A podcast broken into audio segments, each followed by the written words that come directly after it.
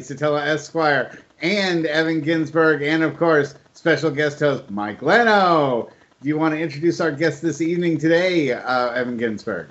Absolutely. He is a journalist. He is a filmmaker. He is a wrestling aficionado who is not shy about taking on the major promotions or the fanboys. He is the notorious M-I-K-E, Mike Messier. How are you, Mike? I'm doing good. It's really great to be here with this esteemed panel. All of you guys are pro wrestling aficionados. Evan and I have met several times in person in Connecticut and New York, and I've definitely heard of Mike Lano as well. So, and Russell, it's great to be here with you, and glad to be here with all the fans. Yeah, Buddy Sutello, that's the one you haven't heard of because you probably don't spend too much time out in the Bay Area. But we're calling you. Where are you located right now? I'm in Atlantic Beach, Jacksonville, Florida. Oh, I was just at the AEW Fan Festival today. I can tell you some stories from that. And I've been going to the AEW live shows, the Dynamite shows, for about since February, and having a good time. And it's let's put it this way, guys. AEW may not be perfect, but it's happening, and it's nice to be in an arena with wrestling matches and a live crowd. So I'm happy to be there because there is something magical about that ring. And despite what the powers that be try to do to destroy that magic, seemingly from the business out, it seems like they try to destroy it sometimes with various reasons. As Evan alludes to, I get upset about it, but there's something magical about those 4 ring posts, 3 sets of ropes, and 2 or more wrestlers competing for a victory. And go ahead, Evan. I just wanted to broach this subject. Why is it that the fans seemingly need to be WWE versus AEW? Why can't they enjoy both or pieces of both? Or what? It's almost like 2 rival gangs, and it's really immature and almost obsessive from my point of view. What's your take on it? From my point of view, I think pro wrestling is based on conflict, and I think that there's been a lack of good conflict storytelling within the business, especially from the WWE since the Daniel Bryan storyline when he initially won the title at that year's WrestleMania. There's been a basic lack of conflict on television. There's a lot of influences from that. As great as I think the women's division is in WWE, it's stacked with talent. I think some things that how the women were presented on Total Divas sometimes creates a softer touch to the presentation. I think Renee Young, as popular as she is when she was working for WWE, her style of commentary was often to pacify angry wrestlers. They do that now. Backstage commentators, unlike a Mean Gene Okerlund, who would kind of, oh my goodness, he would kind of provoke conflict. These backstage commentators or interviewers are seemingly trying to diffuse conflict. So I think when there's a lack of conflict on screen, Evan, the fans, like myself, feel the need to rile things up, create the conflict with the smart marks in the Facebook groups, on the Twitter pages, because we're not getting our primal wrestling need met for conflict. We are creating it amongst ourselves. Mm-hmm. Interesting. Dr. Mike. I was going to interject that I think AEW, starting from Tony Khan on down, the guy seems like a really decent person who cares about others and cares about the product he's putting out. And, granted, probably my only gripe about AEW at times, as I've discussed with Bully Ray, Bubba Dudley, is the reffing. And sometimes they'll let guys, go forever outside the ring in a non-stips match. And then other times they do the proper counting out stuff. So, and they handpicked. I mean, I knew a lot of these refs, particularly Rick Knox from Pro Wrestling Guerrilla, which was sort of like the parent that begat AEW. They all were through there. I've shot Kenny Omega a million times there, Young Bucks since the start of their careers, Orange Cassidy, etc. there.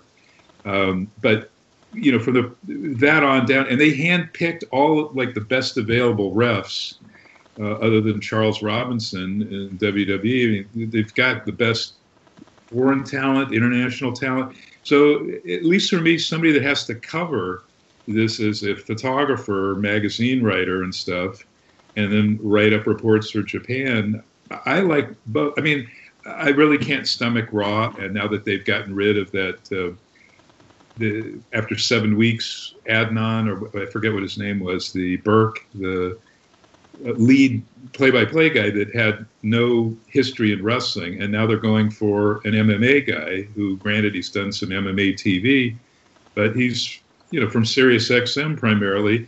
He starts this Monday. You know, it's like they just don't care. It's like if the fans get pissed, and I'm going to ask Mike his thoughts on all I'm spewing out, he doubles down. And again, as I've said a million times on this show and elsewhere, the wrestlers there in WWE are playing to an audience of one, that being Vince. So it's very cool. So I love NXT. It's some of the best wrestling. And I love AEW. The shows remind me of Georgia Championship Wrestling. Just a wealth of talent. You don't know who's going to come in and out. There's always surprises. It's my favorite show each and every week. How? Well, I think one of the things is that we had it built into us, or burned into the consciousness of wrestling fans from the territory days, that my territory is better than your territory, and my federation is better than your federation. And it's not that. Even growing up, there were people who were I don't think people knew about other territories. There are very few of us. Napolitano, Bill Apter, and myself traveling around. It really wasn't that way unless you had a territory war like Detroit, Montreal, or and no. But I'm saying that transformed into the AWA versus the NWA versus the WWF. People chose sides there, you know. And then there's still this sort of need to like say that my Fed is better than your Fed kind of thing. So the WWF solid fanboys are going to always spit on AEW, and then AEW fans feel like they have to respond in kind. Well, a lot of them were, as Mike can probably attest, they were probably TiVoing NXT, you know, on the Wednesday nights. Now you see they're on separate nights, and AEW won that war. NXT is producing even better shows now that they don't have to fret about being beaten every week by AEW in the ratings, which is sort of the measuring stick for I don't know how many years, dating back to the Monday Night Wars. But Mike, I'm assuming you're going to the pay-per-view tomorrow. Yeah. How was last night and everything? Because this looks like a fun weekend. I bet tons of people from all over that were able to come, maybe not outside the U.S., are there. Well, I called an audible last night because I actually went to the baseball game across the parking lot from AEW. I was at the Jacksonville Jumbo Shrimp, and when I got back to my car, I could hear Justin Roberts announce Hangman Page and won a match. So that's all I know from last night. I had the baseball ticket in hand, and just the way that the tickets have been working for AEW, I've been kind of like a preferred or a regular customer since February, but my seat that I wanted, that I've been having, wasn't available for the whole weekend package, so to speak. So I had to kind of pick and choose, and what I picked and choose was today's convention and tomorrow's pay-per-view, and I took the night off last night from Dynamite. Yeah, you could just watch it. You know, probably TiVo. You could watch. You can see Hangman Page bled like buckets. You know, he hit hard way accidentally, first from the mouth and then from the head. He was bleeding all over the place in that match. So he's a great wrestler. That's the thing. I don't mean to cut you off, Dr. Mike, but I get a little excited because you mentioned one of my favorite young wrestlers, Hangman Page, and I guess kind of going to what Dr. Mike said about 5 minutes ago. For me, with and Evan knows this, all that I've said about WWE and their dealings with Saudi Arabia, funding the Trump administration in 2016 campaign. Firing, as Evan points out on Facebook quite nobly, firing 60 or 80 employees during the middle of a pandemic. When I watch WWE, and don't forget the trash bag incident. Yeah. Yeah, with Mickey James, right. Mickey James, yep. But when I watch WWE, Russell, I feel guilty. I feel like I'm doing something that's against my moral ethics, and I'm doing it out of habit, and I'm doing it to serve the community of Mike Messier. Subscribe to Mike Messier YouTube channel followers that want to know my takes. And the compromise I've made with myself and with the people that care about my opinion is I watch the WWE pay-per-views, and if something big comes up or if there's a big request for me to state my opinion, as one of my subscribers said, hey, Mike, what do you think of these Ultimate Warrior docs? Then I'll do the research and then I'll catch up. But as far as punishing myself like a nihilist and watching Monday Night Raw every week, I can't do it. I refuse to do it because we're all going to be dead at some point, and I don't want to die. Well, thanks. I don't want to move on to the next life having watched Drew McIntyre do a promo about Bobby Lashley 15 times in 3 months. You know what I mean? Evan used to talk about that with Cena and Orton matches. Very briefly, Ev, though, I've supplied and worked with both A&E and Vice since season one, but particularly this year, and actually the A&E things, we finished up. They were all different production companies like 2 years ago. So my supplying them with photos of Hellwig for that Ultimate Warrior doc, and then Vice for this one, the dueling ones, I thought they both sucked to be, and it's not so much their fault, but I don't think a lot of people are interested in this guy. He didn't have a lot to offer anybody. They didn't touch his alleged porn career. And then to have the dueling wives, you know, each one had, like A&E had, since it's WWE Vince supported, had his last wife, who was sort of had the blinders on to all this shit that he was doing, drugs, sex, Republican Trump bullshit. And then the other one had the wife before that, who was also like a oblivious to everything. Oh, you know, life was so wonderful until he got into the drugs and started cheating on me. And they were both Dolesville. So I'm hoping the murders in the Grizzly and Jake Roberts family, Grizzly Smith, Jake Roberts family, and are better, because this was a week of two documentaries that blew. Well, oddly, go ahead.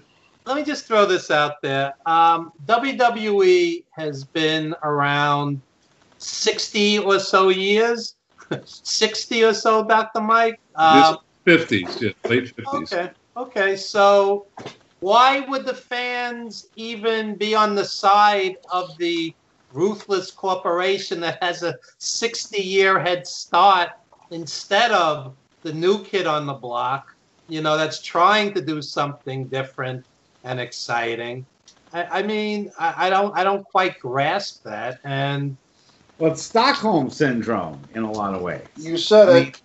You know, people have been captive and held captive and told that this is what they're supposed to like. And for some people, that is what mixes with their love of wrestling, is the idea that it's brainless for them and that they love being told what to think. And they like being told by Vince McMahon what to think, just like they like being told by Trump. If you look at what Meltzer and the others that look at, any of us can look at it. It doesn't have to be Meltzer or Keller or Alvarez. But you look at the ratings, and WWE has lost all of the 24 to 34-year-olds, or the 18 to 34-year-old audience. AEW wins that handily every week for their slot. They just came or were listed by Multi-Channel News, which is one of the Bibles of TV publication, as the stickiest cable show of the week, meaning it had the most viewer interest. So they have that. WWE, even the NXT, which I love, great show that doesn't have Vince's dirty fingerprints all over it, skews older. Even NXT skews older. And before I forget, I want to dedicate the show to a legend, Tony Marino, who we just lost, I think, this morning or last night. Total legend in Florida, but also more importantly for the Sheep's territory in Detroit. And where Mike is, and Mark Eaton also just died earlier today.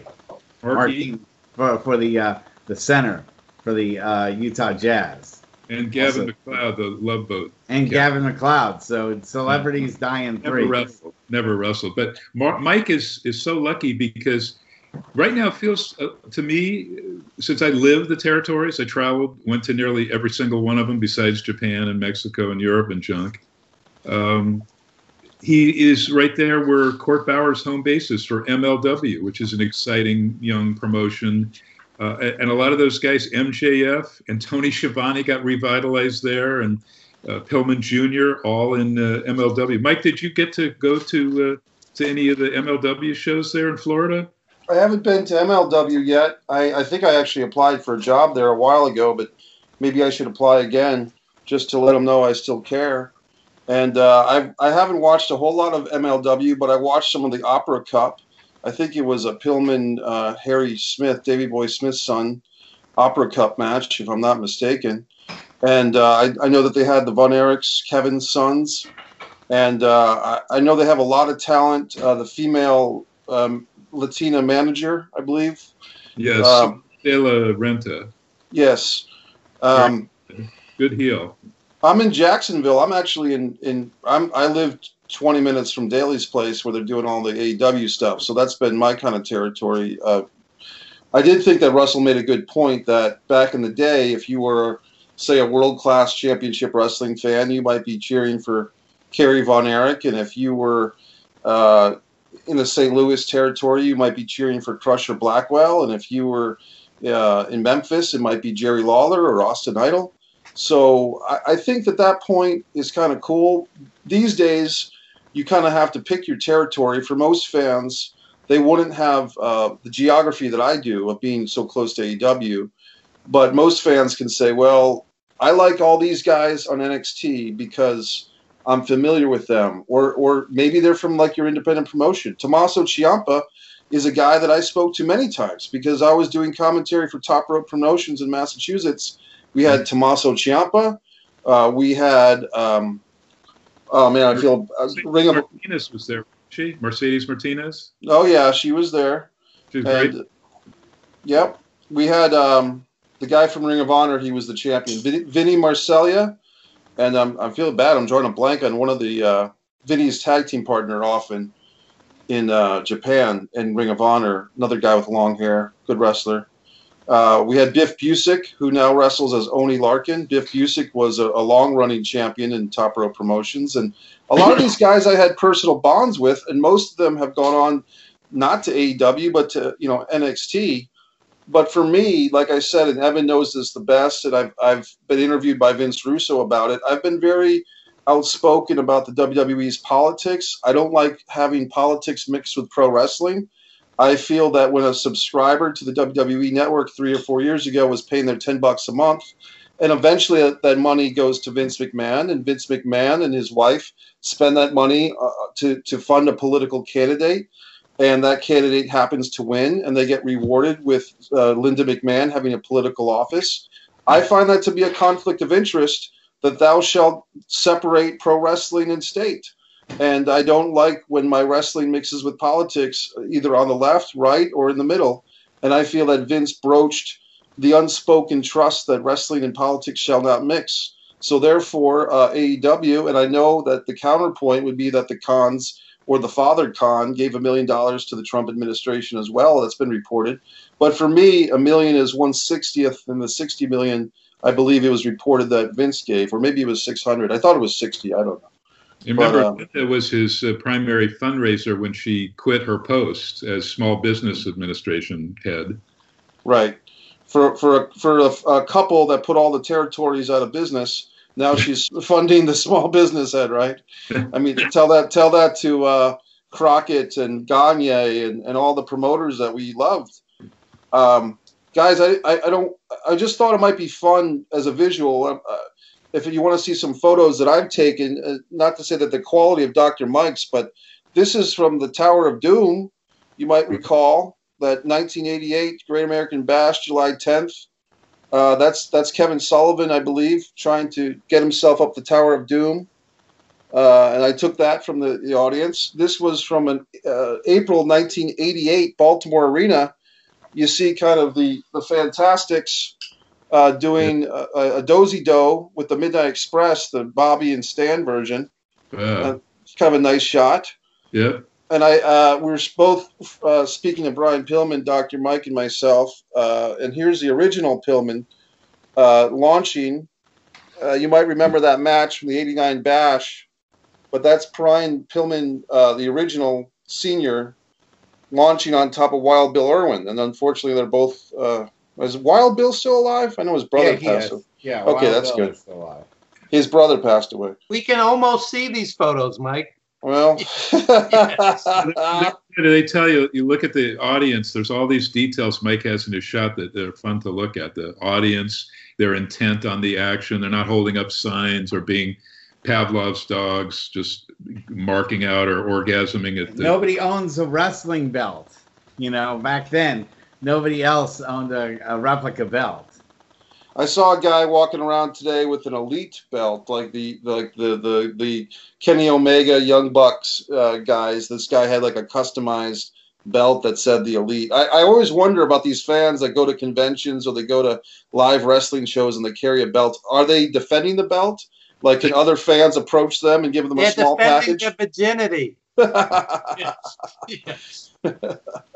Their continued, ongoing, long-term chronic virginity. Yeah. So, so Mike, can you tell us how you got started in professional wrestling so our fans can figure out how you got involved in wrestling and what your role was? Well, like everybody else, I started off as a fan, and, you know, what really hooked me at the time, I'll be aging myself a little bit, was guys like the Wild Samoans, Afa and Sika, Rocky Johnson.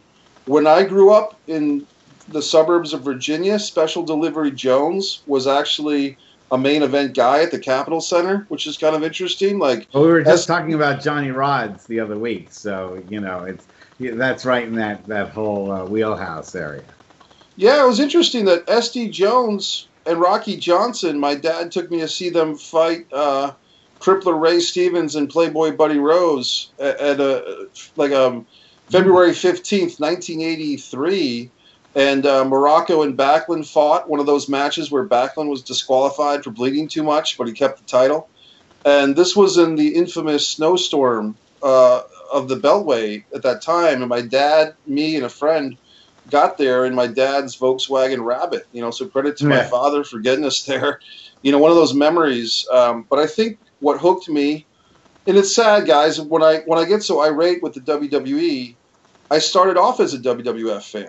But then, like many, when I started finding Georgia Championship Wrestling and guys like Buzz Sawyer and that Power Slam, and somebody say something about Tommy Rich and the Road Warriors, especially on Georgia Championship Wrestling, the young Road Warriors, it started to feel like there was a certain realness to the NWA territories. And going up to Rhode Island in the summer where somehow we could get this Boston channel fuzzy of the Von Erichs and the Freebirds. And even my sister, who pretty much hated pro wrestling, she was quoting Kevin Von Erich when he was saying to Michael Hayes, this is not a battle between Texas and Florida. This is a battle between good and scum. So, I mean, these are the things that kind of hook into your memory banks and they form your brain patterns. And myself as a writer, you know, as Evan knows, you know, I've published my first novel here, A Distance from Avalon, When the Dying and the Dead Reunite. But, you know, some of my creative writing, I'm sure, was influenced by Eddie, you know, Matt Brock, who was a fictional writer for the Pro Wrestling Illustrated magazines, and Craig Peters and Stuart M. Sachs and Peter King. And those wrestling magazines, the Apter mags, as they called them, They were a lot of fun. Like, that was a whole world unto itself on top of what you saw on TV. The literary side of pro wrestling. Now we have a lot of books, a lot of autobiographies by wrestlers. But I'm telling you, those golden days of the 1980s for the Apter mags, for me, that was just a big part of it is watching stuff on TV. When did you figure out, though, Mike, that most everything in there, including the so-called interviews, were all a work, and I worked. Yes. Yes. What? Yes. Sorry to get you off, but I wanted to sell the punch. When did I figure out that those articles were? Pretty quickly. here's the thing. I guess I did it for a long time because I didn't think that everything I was watching on TV was legit, but I thought that if they were actually had an interview with Dusty Rhodes, or say it was Dusty Rhodes, I thought that they would actually sit down and Dusty was giving them kayfabe answers in order for them to publish it. I didn't think that just Bill Apter or Stu Sachs or whoever was coming up with the whole thing. You know what I mean? But I think that those articles and those photographs, I mean, if you look at the Supercards 1986 edition of Pro Wrestling Illustrated, where you've got Hogan and Bundy in the cage, and you've got the Crockett Cup, and you've got the AWA had a big show with Vern Gagne coming out of retirement to team with, I think, his son against Bruiser Brody and Nord the Barbarian in a cage match. I'm going by memory, by the way. If you look at those magazines, I would compare that to any graphic novel or any magazine, Sports Illustrated. I'd put the Apter mags and some of the other. Wrestling Review had a great cover with Bob Backlund, like a purple cover, and Bob Backlund holding the WWF title belt. I mean, that was some quality publishing, in my opinion. So, Mike, you mentioned Stockholm Syndrome, and Dr. Mike mentioned Pavlov's dogs. So let's talk a little about the psychology of all of this. So you'll say something critical about the WWE, and within seconds, the fans are turning on you, and I've heard people go so far as to say, quote, "Vince is my hero. He's an American hero. WWE is my religion." Okay? So you are setting these people off. And my question would be, why are they so obsessive? Why does it make you their enemy or whatnot by, talking from your heart and giving legitimate criticisms? Because I've lived through all of this, and I've just cut it down dramatically because I'll just have I'm older than you. I'll have a stroke one day. My head will be down on the keyboard, and my last words will be ASDFJKL ; because my head will be down on the keyboard and I'll be dead from battling some of these idiots. But anyway, you seem to relish it, though. I think you enjoy going toe-to-toe with these guys. So tell us about that whole scenario. Because when I think of you, I always think of you, stating your mind and putting yourself out there and really holding your ground with a lot of people that disagree. If I had to, thanks, Evan. I mean, if I had to pinpoint it, it was 2017. I want to say May or June of 2017. I was in a group called the Cult of Kayfabe Wrestling Group on Facebook. And there was a discussion because the Big Show had just been kind of speared through the side of a cage by Braun Strowman the night before on Raw. And so people were kind of debating, and the word was that this was the end of Paul White's career. And someone said, well, he's had a great career, and if this is the end of Paul White, then so be it. Salute, great career. And I chimed in, you know what? He hasn't had a great career. He's had a terribly disappointing career. And people, what are you talking about? He had the WWF title. He did this, he did that. I said, well, one of the things I remember about Paul White and the Big Show on WWF or WWE television is getting on his knees and begging John Laurinaitis to keep his job. And I have seen a clip of the Big Show wearing a diaper and pretending to be the Baby New Year. And I remember him losing in a boxer versus wrestler match to Floyd Mayweather Jr. And I remember him losing in a sumo match to Akko Bono, who never wrestled for the WWE ever after the sumo match at WrestleMania. So when I think of Paul White, the Big Show, I think of a 7-foot-tall, 500-pound disappointment, and someone that did better in 2 years in WCW than he did in 20 in WWE. And so when I started writing this stuff, I said, man, I'm writing a lot. Maybe I should just cut a video.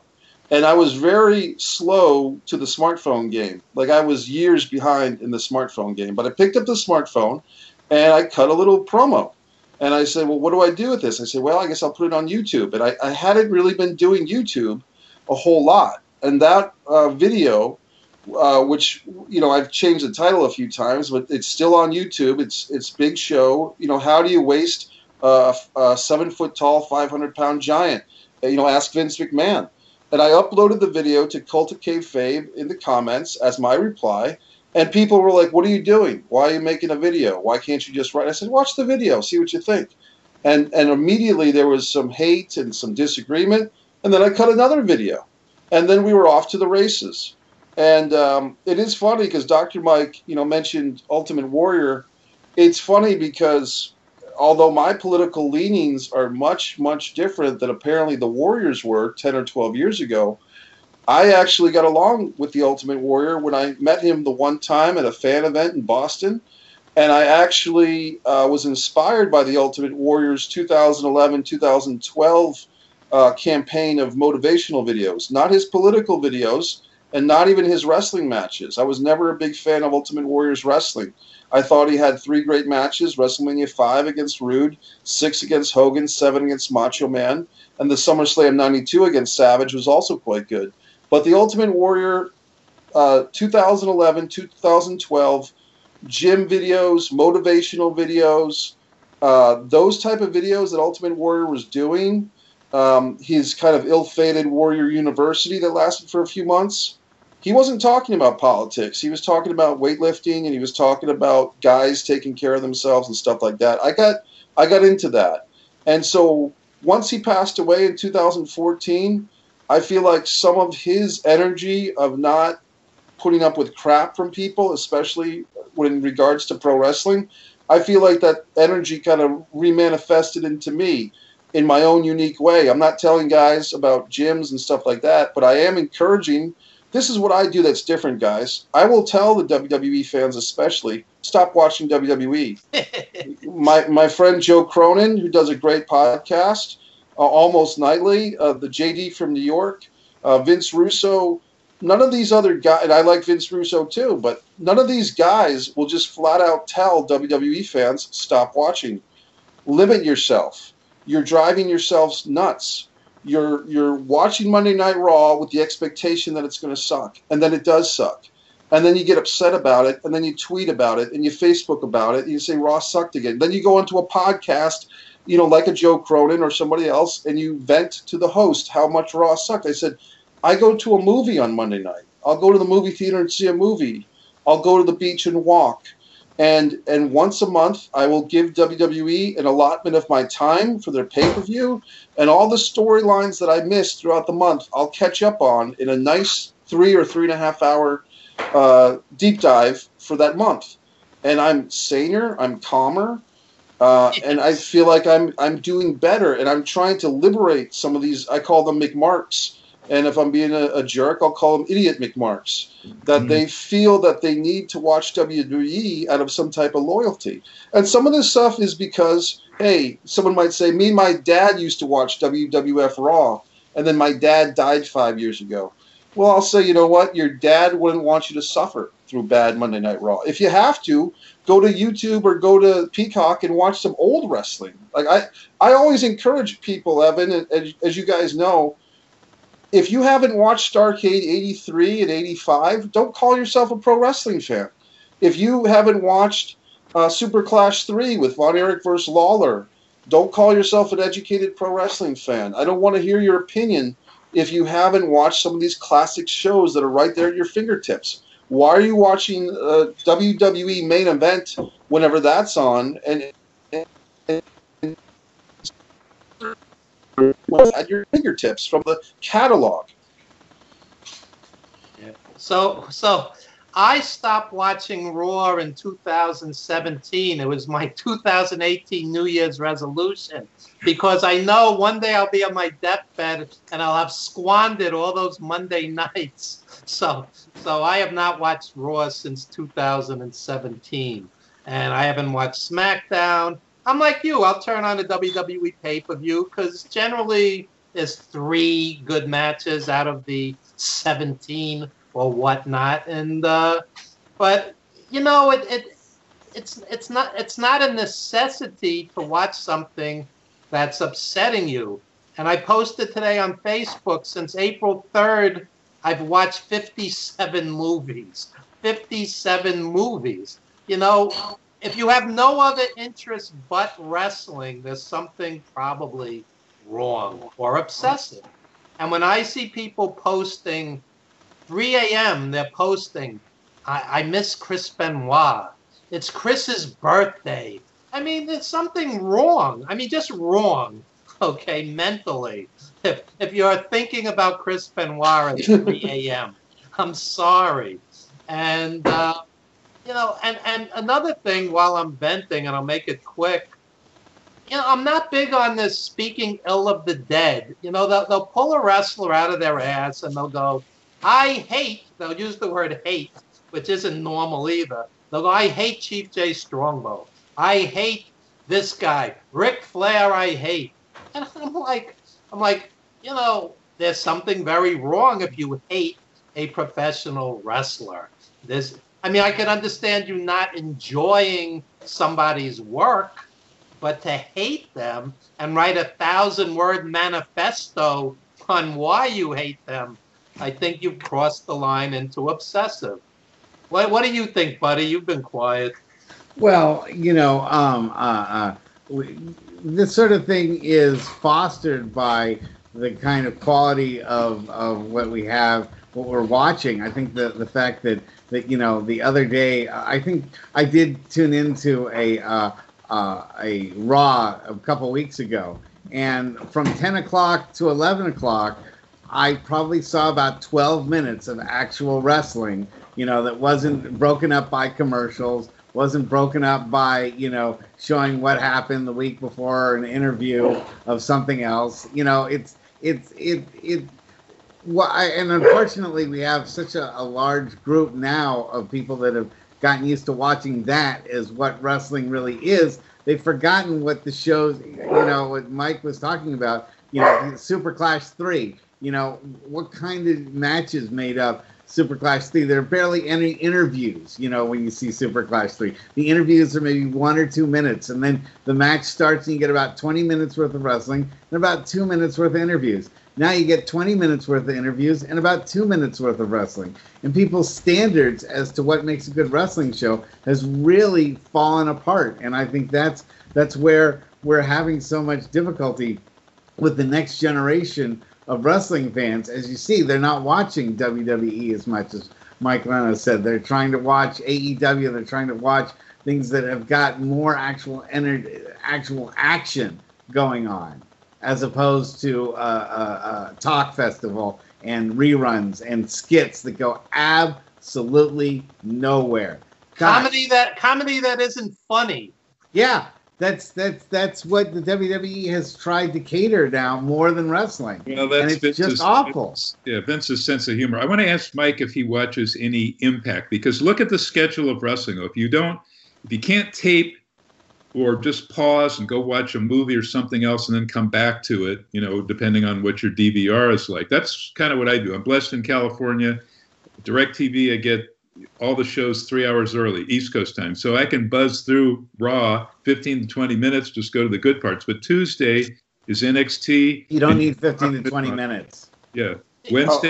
Wednesday A&E, Thursday Dark Side, and all day of Impact. And I'm going to get back to Impact in a second. Friday, SmackDown. Saturday, though, has MLW, depending on where you are, Ring of Honor shows. There's Lucha on your local, you know, CMLL, Lucha. We don't quite have AAA back yet.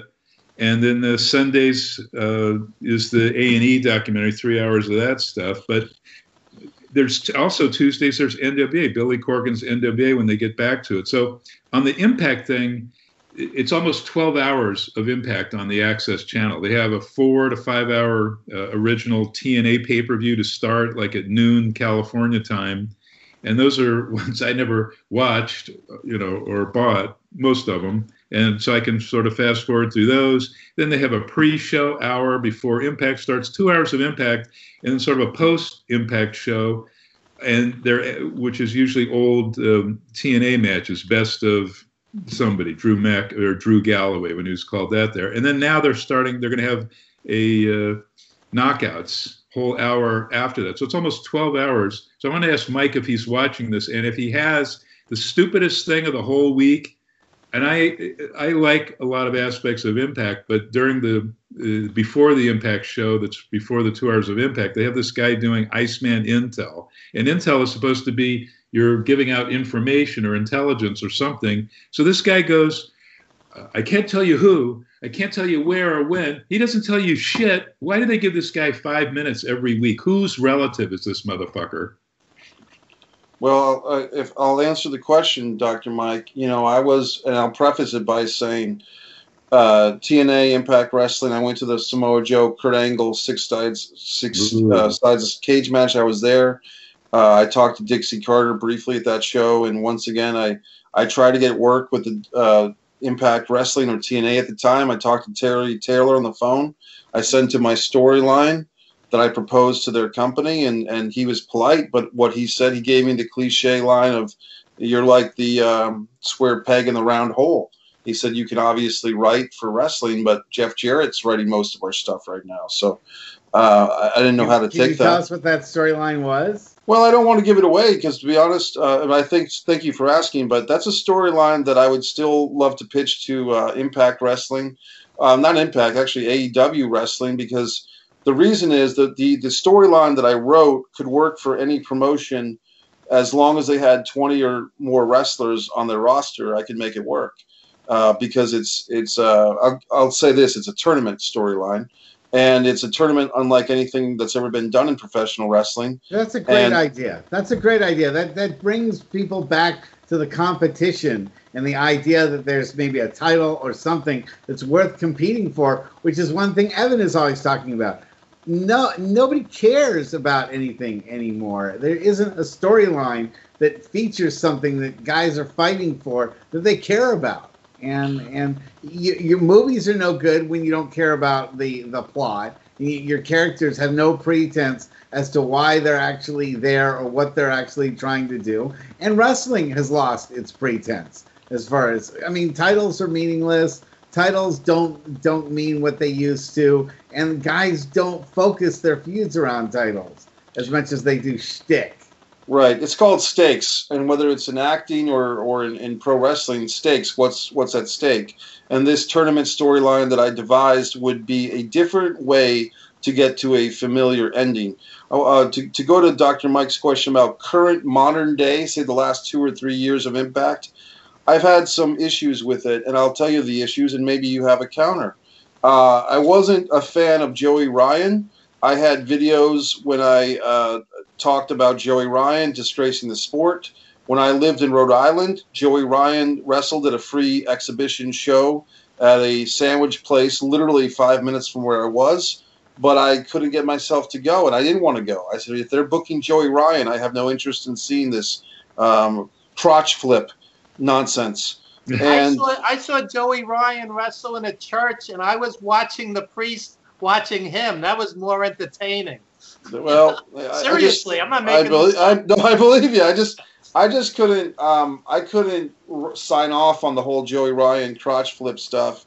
And when Mick Foley flopped like a fish to sell that thing in some show somewhere, I didn't like that either. And I called both of them out. I did a video about that, and I tweeted back and forth with Joey Ryan. I think in the summer of 18, and I suggested to Joey, as we're twittering back and forth, I said, maybe you should shoot, like, you should go to war with your own dick flip.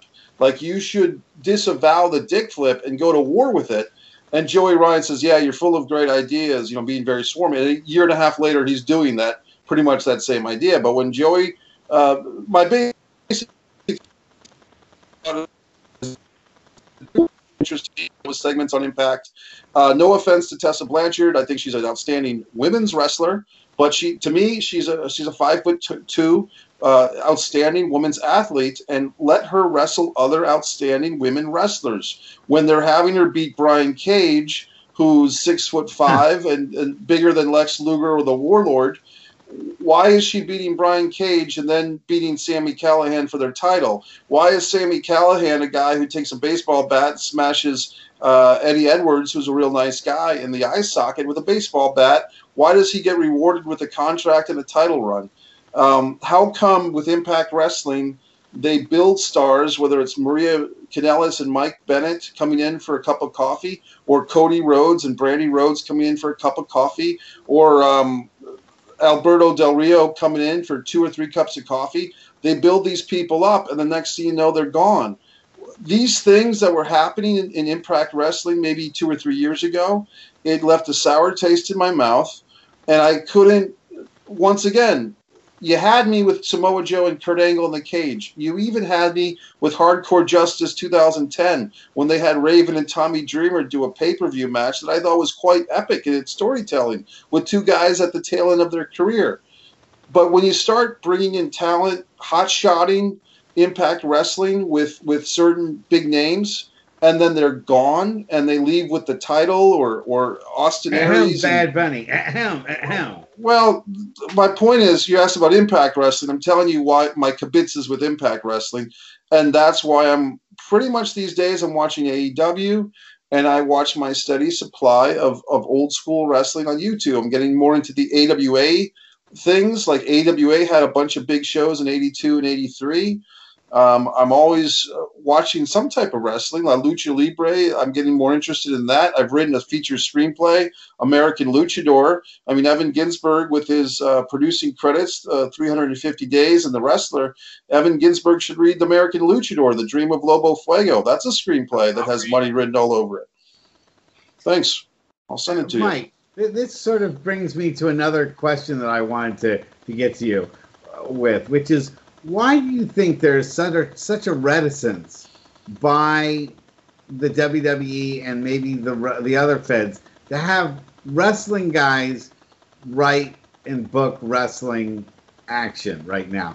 The WWE has hired just about every kind of writer that you can get, except really traditional wrestling story people, like someone like yourself, to do these storylines, and they keep failing. And they just keep repeating it and keep hiring guys from, soap operas and from comedy shows and from, writing riddles for Dixie Cups. I don't know where they get. Freddie Prinze Jr. worked for them for a while. Yeah, but why are they not? An American comic, I think they had 2 of them. One, and Patrice O'Neill, who passed away, who used to be on the Opie and Anthony show regularly, and even Bubba the Love Sponge, he was part of their staffers. That's the same mentality they take with announcers, and when they put out job apps on monster.com or whatever they're putting out there, no experience, no history of watching wrestling required. And when they get in wrestling folks or people that grew up, loved it, did it the proper way, they sour on that because I think they want to just brainwash them and meld them into whatever people can sit there and have Vince talk in their headphone. That's what they want, or that's what Vince wants, and everything all revolves around him.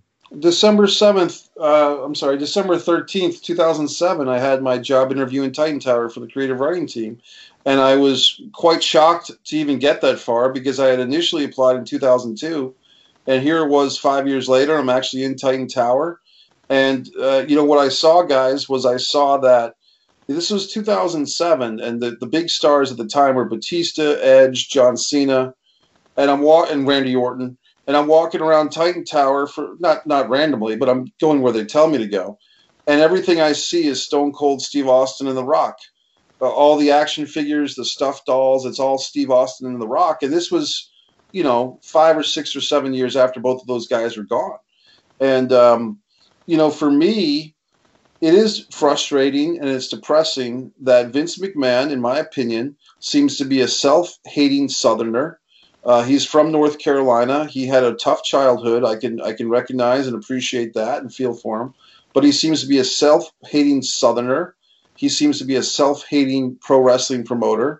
For 30 years, he's been telling us he doesn't do pro wrestling. He does sports entertainment. Well, if you're a pro wrestling fan, then don't watch WWE because it's sports entertainment. And I've never heard a kid say, I want to grow up one day and be a sports entertainer. I've heard kids say they want to be a pro wrestler. I've heard people looked at me, and I'm a big guy, and they say, wow, you look like a pro wrestler, or you could be a pro wrestler. But I've never heard anyone say to someone, wow, you're a big guy. You could be a sports entertainer. It's Vince McMahon, for whatever reason, he hates the fact that he's a natural-born pro wrestling promoter. He wants to be something that he's not. Well, Vince, the WWF failed. Okay. The XFL on your watch failed twice. You really haven't made many good movies. And your money funded a president who basically called for a treasonous riot at the Capitol building. So, Vince, stick to wrestling. Because every time you try to do something else, you fail and you lead to people's deaths. I mean, you could say that the money that WWE subscribers put into Vince McMahon's pocket, that he put into Donald Trump's pocket, led to the death of, was it, 5 or 6 people on January 6th at the Capitol building? That's reality. That's reality, Vince. So stick to wrestling because that's what you're good at, and it doesn't lead to anyone's death. Don't leave out IcoPro or Owen Hart or the steroid trials in '92 or the Ring Boys scandals around that time. Have you noticed that you try to find any evidence of Mel Phillips on what used to be the WWE Network, now the Peacock situation, and you can't find Mel Phillips. I don't know if they edited out the storyline that Mel was involved with the Junkyard Dog and Terry Funk, because Mel was actively involved in that storyline, and I think that they had a Saturday Night Main Event match, and interestingly enough, in my YouTube research or just enjoyment, I found an old Piper's Pit, and the guest on the Piper's Pit was Iron Mike Sharp. And at some point, I think Piper is inviting Mark Sharp to like break bricks, like a kung fu guy would break, bricks or break wood with his arm. And Roddy Piper says, "Let me get my producers out here."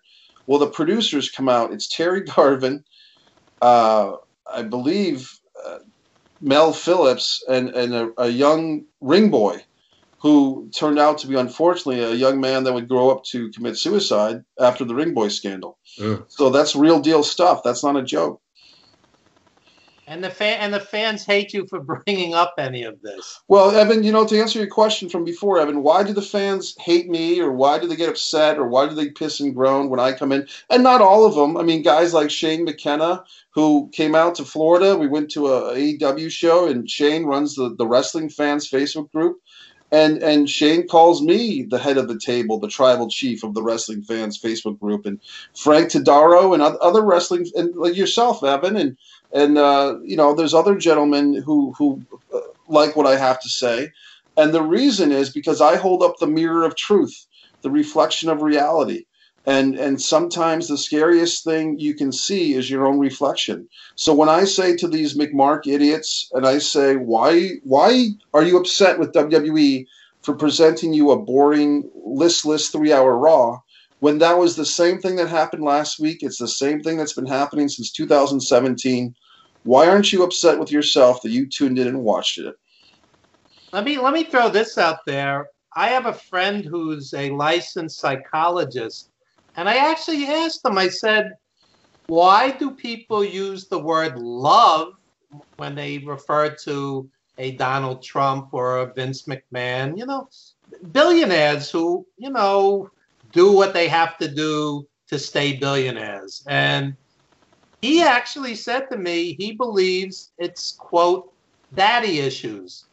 He feels that, a lot of folks, their dads were cold to them. Their dads were not perfect. And in comparison to a Donald Trump or a Vince McMahon, maybe daddy wasn't that bad. They better ask DJ, TJ, and Eric Trump about how they've been sort of pushed aside, or even Tiffany Trump. I'd like to see what Mike has to say also about the ballless Republicans in the House that, for whatever reason, now don't want to have the commission. They don't want the January 6th investigated. I'm sure Mike has some great comments there, almost akin to what he was just talking about a moment ago. Well, I do, and it's this is the thing.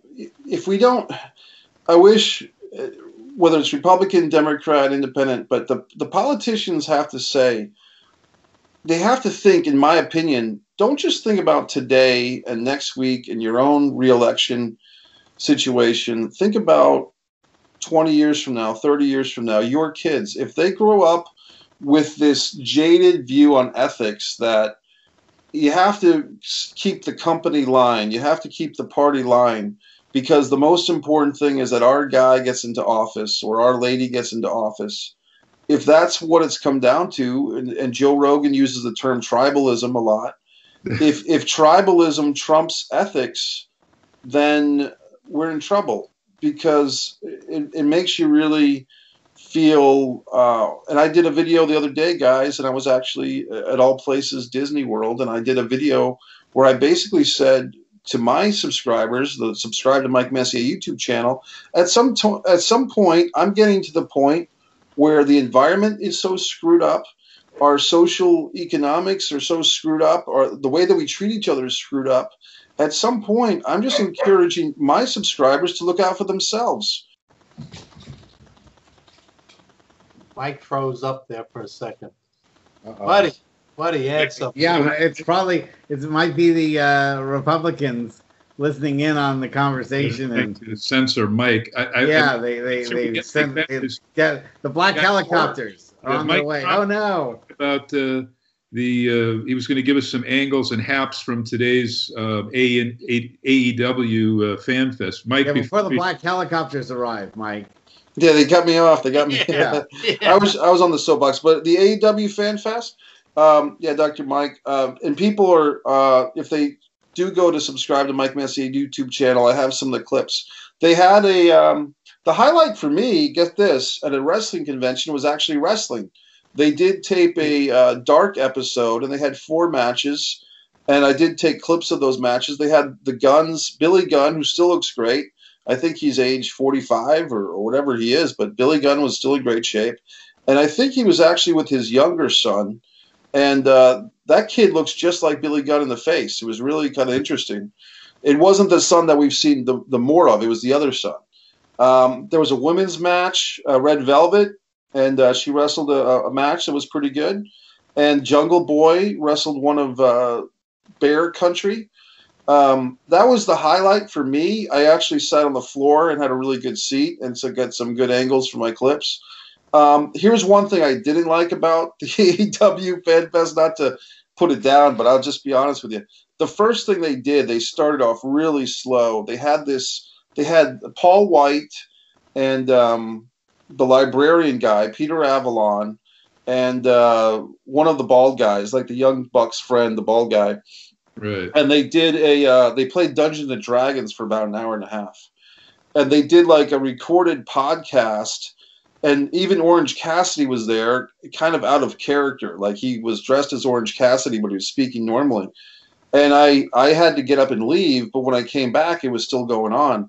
And I think the wrestlers were literally sitting there playing D&D and kind of doing like a pseudo podcast of them playing Dungeons and Dragons. And this was too meta. This was, as Jim Cornette says, a hat on top of a hat. This was too nerdish for me. Even Andy Kaufman would have said, "What the heck's going on?" Yeah, I mean, I've got a tattoo of Brian Pillman on my leg, and I'm sitting here thinking that these guys are too nerdy for me. You know what I mean? And I couldn't deal with the wrestlers playing D&D for an hour and a half.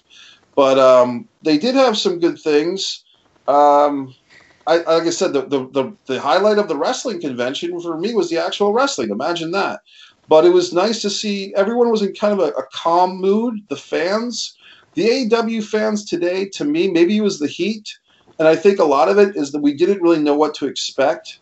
But there was like a very quiet, calm thing. And also, just like everywhere else, we're still in transition. You know, we haven't been encouraged to socialize for a year and a half. Florida has been more liberal with that than other states. But, you know, interesting use of words. But I think people are still trying to get back into that thing of how do you talk to strangers in public? You know what I mean? Like, we're still getting used to that. Do people still shake hands, or is that done with? I shook somebody's hand last night, and it was almost shocking to do it, you know, because a lot of times it's fist bumps and maybe a pat on the shoulder. But somebody offered their hand to me last night at a coffee house, and I shook their hand. And but I think a lot of it is just fist bumps. I'll say this. There wasn't a whole lot of masking today. You know, here in Florida, you know, it's kind of like do what you want at this point. So to get into the AEW Fan Fest today, the ticket said masks encouraged, but they were not required. So I've been double vaccinated. I got my vaccinations over 6 weeks ago, and knock on wood, I'm fine. Thank you. So everything, I thought it was a fun time. The tickets were $40, and did I get my $40 worth? I'd say so. It was a good time. Did they not have Colt Cabana do his $5 wrestling, or the very cool stuff he does, even his podcast, which he's done at FanFest before? He'll sit and interview people. They'll tear apart somebody's shitty match or something. No, he wasn't doing that. I think he might have been part of the D&D thing, to be honest with you, but it was bad. Like it was like not even, you know, Botchamania bad. It was just like boring bad. Like fall asleep heat. Like I mean, wrestlers playing D&D. I can't write that off. And they were building towards. This is what I guess I would have done. They had a weigh-in at 5:15. The convention was listed as 12 to 5, but then the weigh-in with some of the matches wasn't starting till 5:15. But by the time the dark thing was taped, I had to leave. I was hungry. I was sick of being around other wrestling fans. I just had to go somewhere else. And so I called it a day around 4 o'clock, but I think I got my money's worth. And I think that it was a nice, calm presentation. Probably the highlight, if people go to my YouTube channel, is they had an artifacts exhibition where they had like a nice tribute to Brody Lee. They had like Brody Lee's jacket, his big white jacket, a nice original painting of Brody. They had a Dusty Rhodes, the American Dream Dusty Rhodes bull rope. They had some artifacts from like the TNT title that was smashed up by Brody Lee. They had different belts on display and nameplates for belts. And I did a pretty good job of taping that stuff, and it's on my Subscribe to Mike Messier YouTube channel. And I think for the money that people put, the $40, I don't think anyone left unsatisfied. I think it was a nice time. Well, speaking of, please tell our fans how they can follow you and subscribe to your channel. And if you have anything that you're promoting right now, please let us know, because we're right up at the end of the show here. Well, MikeMessier.com, MikeMessier, and then Amazon. I mean, beyond wrestling, as Evan knows, I'm a writer. I make films. Disregard the Vampire, Mike Messier documentary. Has recently won its 11th award from the Tabloid Witch Awards, which is always nice. Sorry for the reflection. But people can go to subscribe to Mike Messier YouTube channel. There's Ox Baker, one of the boys. Also, he's in 350 Days by Evan Ginsberg. But my Bob Backlund interview and a lot more on subscribe to Mike Messier YouTube channel and MikeMessier.com. Well, you've been a great guest. We'd love to have you on again when you have something else to promote, or anytime you want to gab away on a Saturday evening. Love to have you again, and really appreciate your time this week. Thanks, Russell. Thanks, Evan. And thanks, Dr. Mike. Hey, all right, everyone. We'll see you all next week. Let me go off. Yeah, thank you, everyone, for being here. We'll see you all next week. Good night, everyone. Okay.